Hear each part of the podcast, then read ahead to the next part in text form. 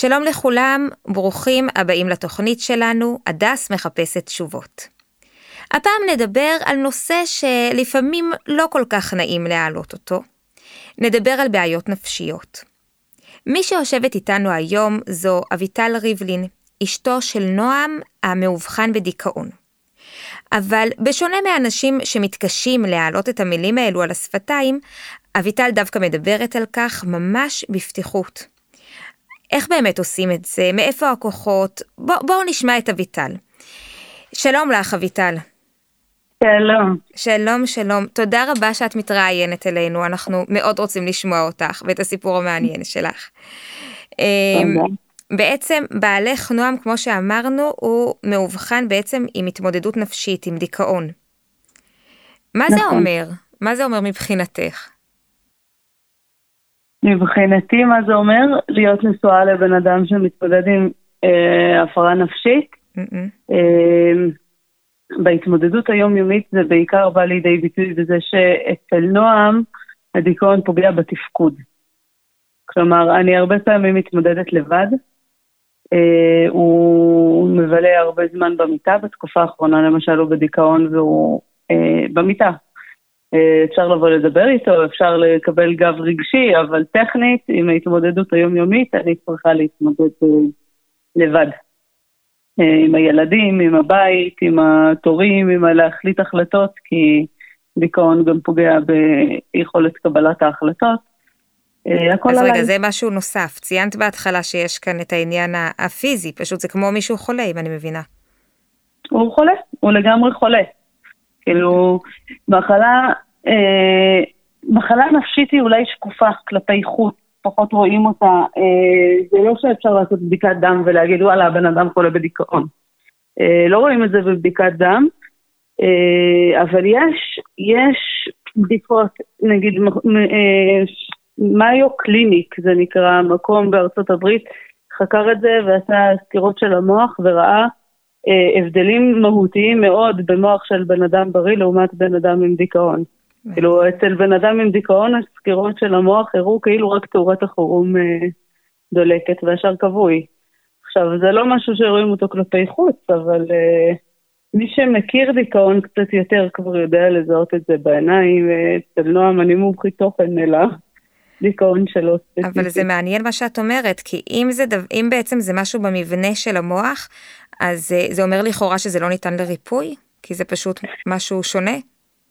אה, ניקח לדוגמה סוכרת. סוכרת מקבלים אינסולין וזה עוזר.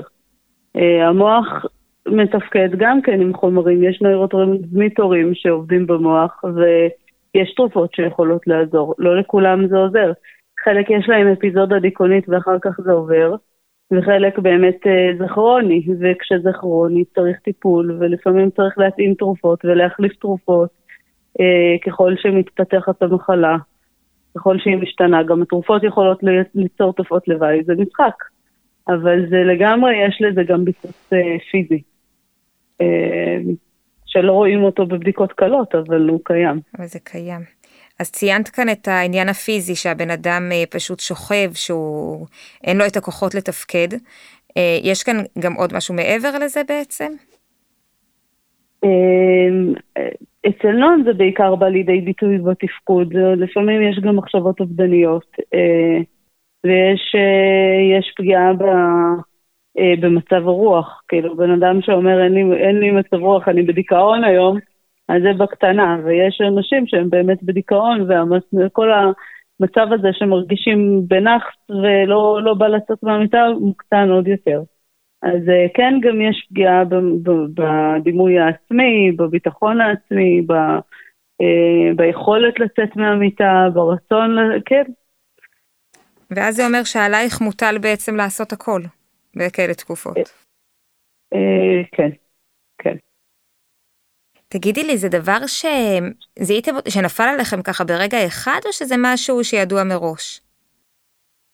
אה, אצלנו ספציפית זה היה ידוע מראש, אני אספר לך את סיפורי הדייטים שלנו. Okay. אוקיי. אה, נתחיל בזה שאימא שלי אה, ראתה אותו, לא, לא נספר את כל הסיפור, אבל אימא שלי שמה עליו עיניים ויצרה את השידוך. בכל מקרה, בדייט הראשון אני אספתי אותו, כי לא היה לו רישיון, והוא היה לבוש סבבה, אבל את רואה מראה מוזנח של הזקן והזה, אני כזה בלב אומרת לעצמי, אל תסתכל בקנקן, אלא במה שיש בו. אני הייתי, נפגשנו בכסלו, היה קר, לבשתי מעיל. אנחנו נסענו, הגענו לאיזה בית קפה, התיישבנו, הזמנו שתייה, הבן אדם נעלם רגע וחוזר עם שתי סופגניות. אחת עם הר של אבקת סוכר שהוא הושיט לי, והשנייה הוא לקח לעצמו. אני כבר מתלבטת מאיפה אני תוקפת את אבקת הסוכר הזאת, והוא שם ביס ושלו, והתברר שזה לא יותר מאשר קליפה דקה של בצק מלאה בריבה. הוא התפוצ... אה, הוא, הוא, הכל נשפך לו בכל הכיוונים, אני התפוצצתי בצחוק בכל אבקת הסוכר עפה עליו. זה שבר את הקרח, הורדתי את המעיל, התחלנו לדבר, וגיליתי בן אדם עשיר בידע, בן אדם רגיש, צמא, כאילו בן אדם טוב, בן אדם שהיה לי נעים להיות לידו. אחרי הדייט השני אמרתי לאימא שלי, נראה לי שזה זה, ואז היא גילתה לי שהיא עשתה את השידוך, ואז בדייט השלישי היה לנו את דייט ההפחדות. פתחנו את כל הקלפים, כל מה שאפשר להבריח בן אדם שממול, פתחנו. אני סיפרתי לו שבגיל 17 עברתי אפיזודה דיכאונית, הוא אה, סיפר שהוא מתמודד עם בעיה נפשית, עם, אה, עם דיכאון, ובעצם דיברנו על הדברים, הכל היה פתוח על השולחן. לומר לך שידעתי למה אני נכנסת? ברור שלא, אבל אני חושבת שאף אחד לא באמת יודע למה הוא נכנס. כאילו, בסופו של דבר, אה, איך אומרים, אתה לא יודע איפה הבן אדם שם את החמאה במקרר, או איך הוא מקפל את הגרביים עד שהם מתחתנים. גם לא באמת יודעים איך זה משפיע לחיות בזוגיות. אני חושבת שכל זוג שעובר לחיות ביחד חוטף איזשהו שוק. אז היה לנו את, ה, את התוספת יוקר הזאת של, ה, של בריאות הנפש. אני ידעתי את זה מראש, לא באמת ידעתי לתוך מה באמת אני נכנסת, ולומר לך את האמת, במבט לאחור לא הייתי מוותרת על זה. מתי כן התחלת להבין מה זה אומר? שנה הראשונה הייתה אורות ונצנצים, באמת האנרגיה הזאת של ה... וואו, שמצאנו את הזיווג, כאילו, היה, היה מטורף. ולקראת סוף השנה הראשונה, הייתה לאט לאט נחיתה למציאות, נועם נכנס יותר ויותר למיטה, אה, הוא למד באותה תקופה, הוא לא היה יוצא לקורסים, הוא לא היה מצליח לקום מהמיטה לעבודה, אה, וככל שעבר הזמן הבנתי שהוא, שהוא בדיכאון וחייבים לטפל בזה, ואז באמת התחלנו עם תרופות ו, וטיפול. את יודעת, אני עוצרת אותך רגע, למרות שבטח יש, בטח כל מי ששומע אותנו יש לו הרבה שאלות ומתעניין, אבל אה, בואי תסבירי לנו, אנשים בטח חושבים שהמקרה שלכם הוא מאוד מאוד נדיר. זה באמת ככה, או שבעצם יש עוד הרבה אנשים שמתמודדים, רק שבשונה ממך, שאת מדברת בכזו פתיחות, הם מסתירים את זה? אני אתן לך לזה תשובה סטטיסטית.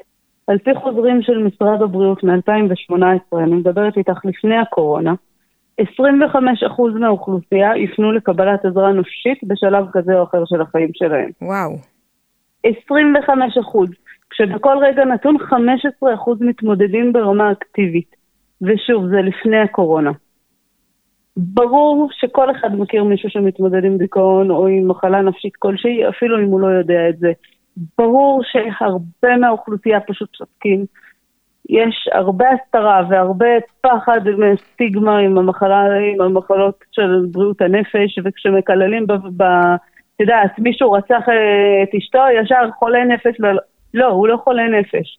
הוא פושע אולי, אבל הוא לא אומר שהוא חולה נפש, וזה יוצר, יוצר חרדה מה, מלשתף. אז כן, אני חושבת שיש המון אנשים בחוץ שמתמודדים. המחקרים מראים את זה, אבל... אה, בפועל אנחנו לא מספיק מכירים, זו מחלה מושתקת מאוד. ומה גורם לך באמת לדבר על זה ככה ולא לחשוש? אה, אני חושב ש... חושבת שאנחנו לא- מעולם לא התביישנו, מעולם לא חשבנו שזה אשמתנו שאנחנו מתמודדים עם מחלה, ולכן גם מעולם לא, לא הסתרנו. אמ, אני כן אוסיף שהיה לנו, אחרי אשפוז ראשון של נועם, הייתה לנו הבנה שאנחנו חייבים גם לשתף באופן אקטיבי, כדי שאנשים באמת ידעו ויעזרו. זה לא מספיק לא להסתיר, צריך גם באמת לשתף, כי אחרת אנשים, את יודעת, שואלים מה נשמע, הכל בסדר, עוברים הלאה. אז לא, רגע לעצור ולהסביר עם, ביישוב שלנו נגיד עשינו ערב על בריאות הנפש בקהילה וסיפרנו עם מה אנחנו מתמודדים. אנחנו גם יוצאים עכשיו בשיחה עם הדבר הזה. כי מאוד חשוב, האקטיביות של השיתוף, זה לא מספיק רק, אה, רק ל, לא, לא להסתיר, ובמקרה שלנו באמת, אנחנו לא מתביישים, לא יודעת, הקדוש ברוך הוא נתן לנו כוחות ש, שלא להתבייש ולא להסתיר וכן לשתף, וזה מאוד עוזר לאחרים דווקא כשמשתפים אותם. מה באמת התגובות? מה אתם שומעים מסביבכם כשאתם מדברים על הנושאים האלה? אני קוראת לזה התמודדות משתפת, זה המוטו שלנו. כי כשאנחנו משתפים אנשים אחרים, אה, יש פה מימד של שיתוף בחזרה. הרבה אנשים שמתמודדים עם כל מיני דברים, לאו דווקא בריאות הנפש, משתפים אותנו בחזרה על ההתמודדויות שלהם. אה, יש מימד של שיתופיות, שאנשים עוזרים לנו, פתאום אנחנו לא צריכים להתמודד לבד. אנשים עוזרים לנו להתמודד, אנשים, את יודעת, ביישוב, ביישוב אחרי שפתחנו את זה, באשפוז הבא של נועם רק אמרתי מילה ישר, כל מה שהיינו צריכים ישר עזרו לנו. צריך לקחת את הילדים למסגרות כדי שאני אצא לעבודה, היה מי שעשה את זה. צריך להגיע בערב כי הייתי לבד, באו לבקר אותי, הכינו אוכל, כאילו, כל דבר שהיה צריך היה שם. אני חושבת שכשבאמת משתפים, מקבלים בחזרה המון המון, צריך אבל לשתף נכון, כאילו, זה לא רק להגיד, וואי, אני מתמודד עם ותעזרו לי, אני חושבת שחשוב להגיד עם מה מתמודדים, ואחרי שאומרים, לא, רגע, צעד קודם, לבחור את מי משתפים. לא לכל אחד מתאים לשתף את כולם. תבחרו עם מי, עם מי אתם משתפים, אז תספרו להם עם מה אתם מתמודדים, איך זה בא לידי ביטוי, ובעיקר במה הם יכולים לעזור לכם. ולצד זאת, לא לצפות לעזרה. כי אם אתה מצפה, אז בטוח מתאכזבים. לא מצפים לעזרה, כן משתפים כשצריך. אנשים בדרך כלל, בעיניי, אנשים, אנשים הם אנשים טובים, הם רוצים לעזור. וכשמשתפים ככה, בצורה שמורידה עמימות ונותנת לאנשים את היכולת, אם אנשים לא יודעים איך לעזור, הם תופסים מרחק, זה מפחיד אותם. אם אנשים יודעים, אוקיי, זה מה שצריך לעשות, אז הם נרתמים לעבודה, והם נרתמים לזה ועוזרים והם משתפים בעצמם. אמ, זו, זה הטיפ שלי לאנשים. וואי, את יודעת, את מדברת על זה בכזאת פשטות, אבל אני בטוחה שזה מורכב מאוד, וזה התמודדות יומיומית בעצם. נכון. זה, באמת כל הכבוד לך, מעריצה אותך לגמרי. אה, כמה זמן אתם נשואים? היום אנחנו חוגגים 11 שנה. מה, היום היום? היום היום. וואו, אז מזל טוב. 11 שנה זה פרק זמן מכובד מאוד מאוד. תודה. איזה יופי. שיהיו עוד, הרבה ש... כן. שיהיו עוד הרבה שנים מאושרות בעזרת השם. אמן, אמן. אמ, תסתכלי ככה 11 שנים אחורה, בעצם חוויתם כל כך הרבה ביחד. מה, מה לדעתך הדבר הכי מאתגר שיש לכם בשנות הנישואים? הדבר הכי מאתגר זה ללמוד להתמודד עם הדבר הזה. כלומר, יש פה איזה, אני אומרת, בזוגיות שלנו יש אותי, את נועם ויש את המחלה. אה, וצריך קודם כל להיות מול המחלה, שנינו ביחד מול המחלה, ולנהל אותה, צריך ללמוד לנהל אותה. אני חושבת שהאתגר הכי גדול היה שאחרי כל משבר, אנחנו לא רבנו הרבה, אבל היו הרבה משברים סביב המחלה. יום שישי שנועם לא מתפקד ואני עם שני ילדים קטנים ובית ליחין לשבת, זה לא קל. וכל פעם היינו מדברים ומנתחים מה היה ואיך היה ואיך אנחנו מזהים אה, כשאנחנו מתקרבים לסיטואציה כזאת שוב, איך אנחנו נמנעים ממנה, איך אנחנו מבינים שאוקיי, אנחנו כן נכנסים אליה, אבל בואו נתנהל בה יותר טוב.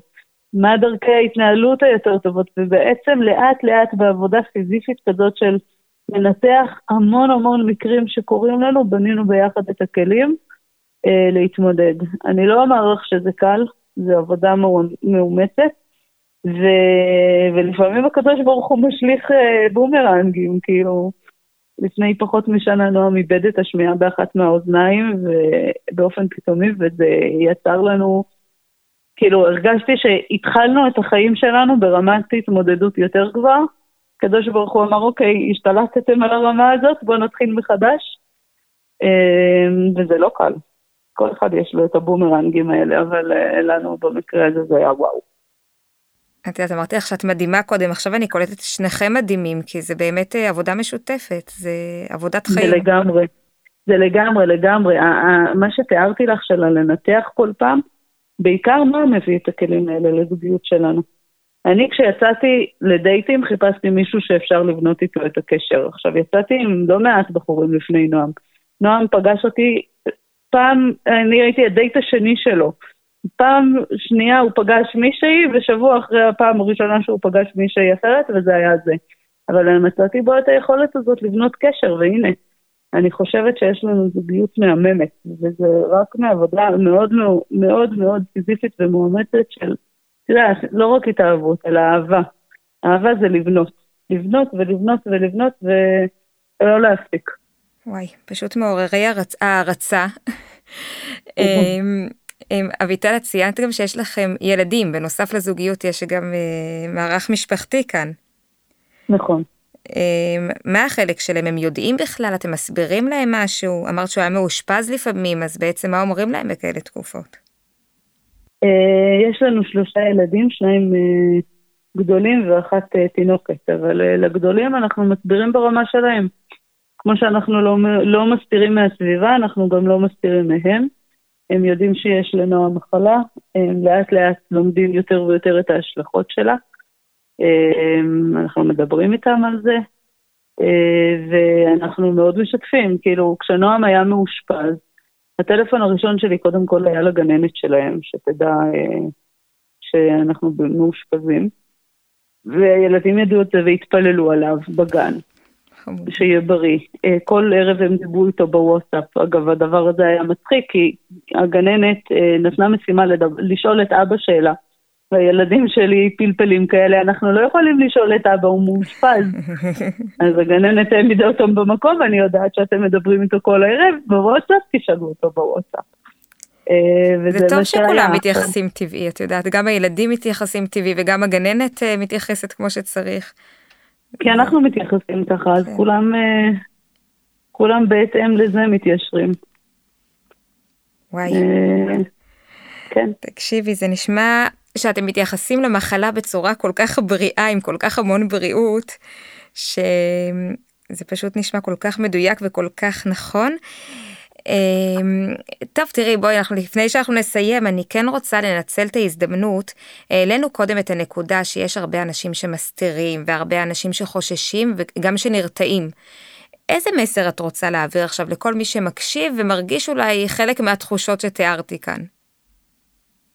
אני חושבת שהמסר העיקרי זה שכל התמודדות היא לא באשמתנו. בטח בהתמודדויות עם בריאות הנפש ועם מחלות אחרות. זה לא אשמת אף אחד.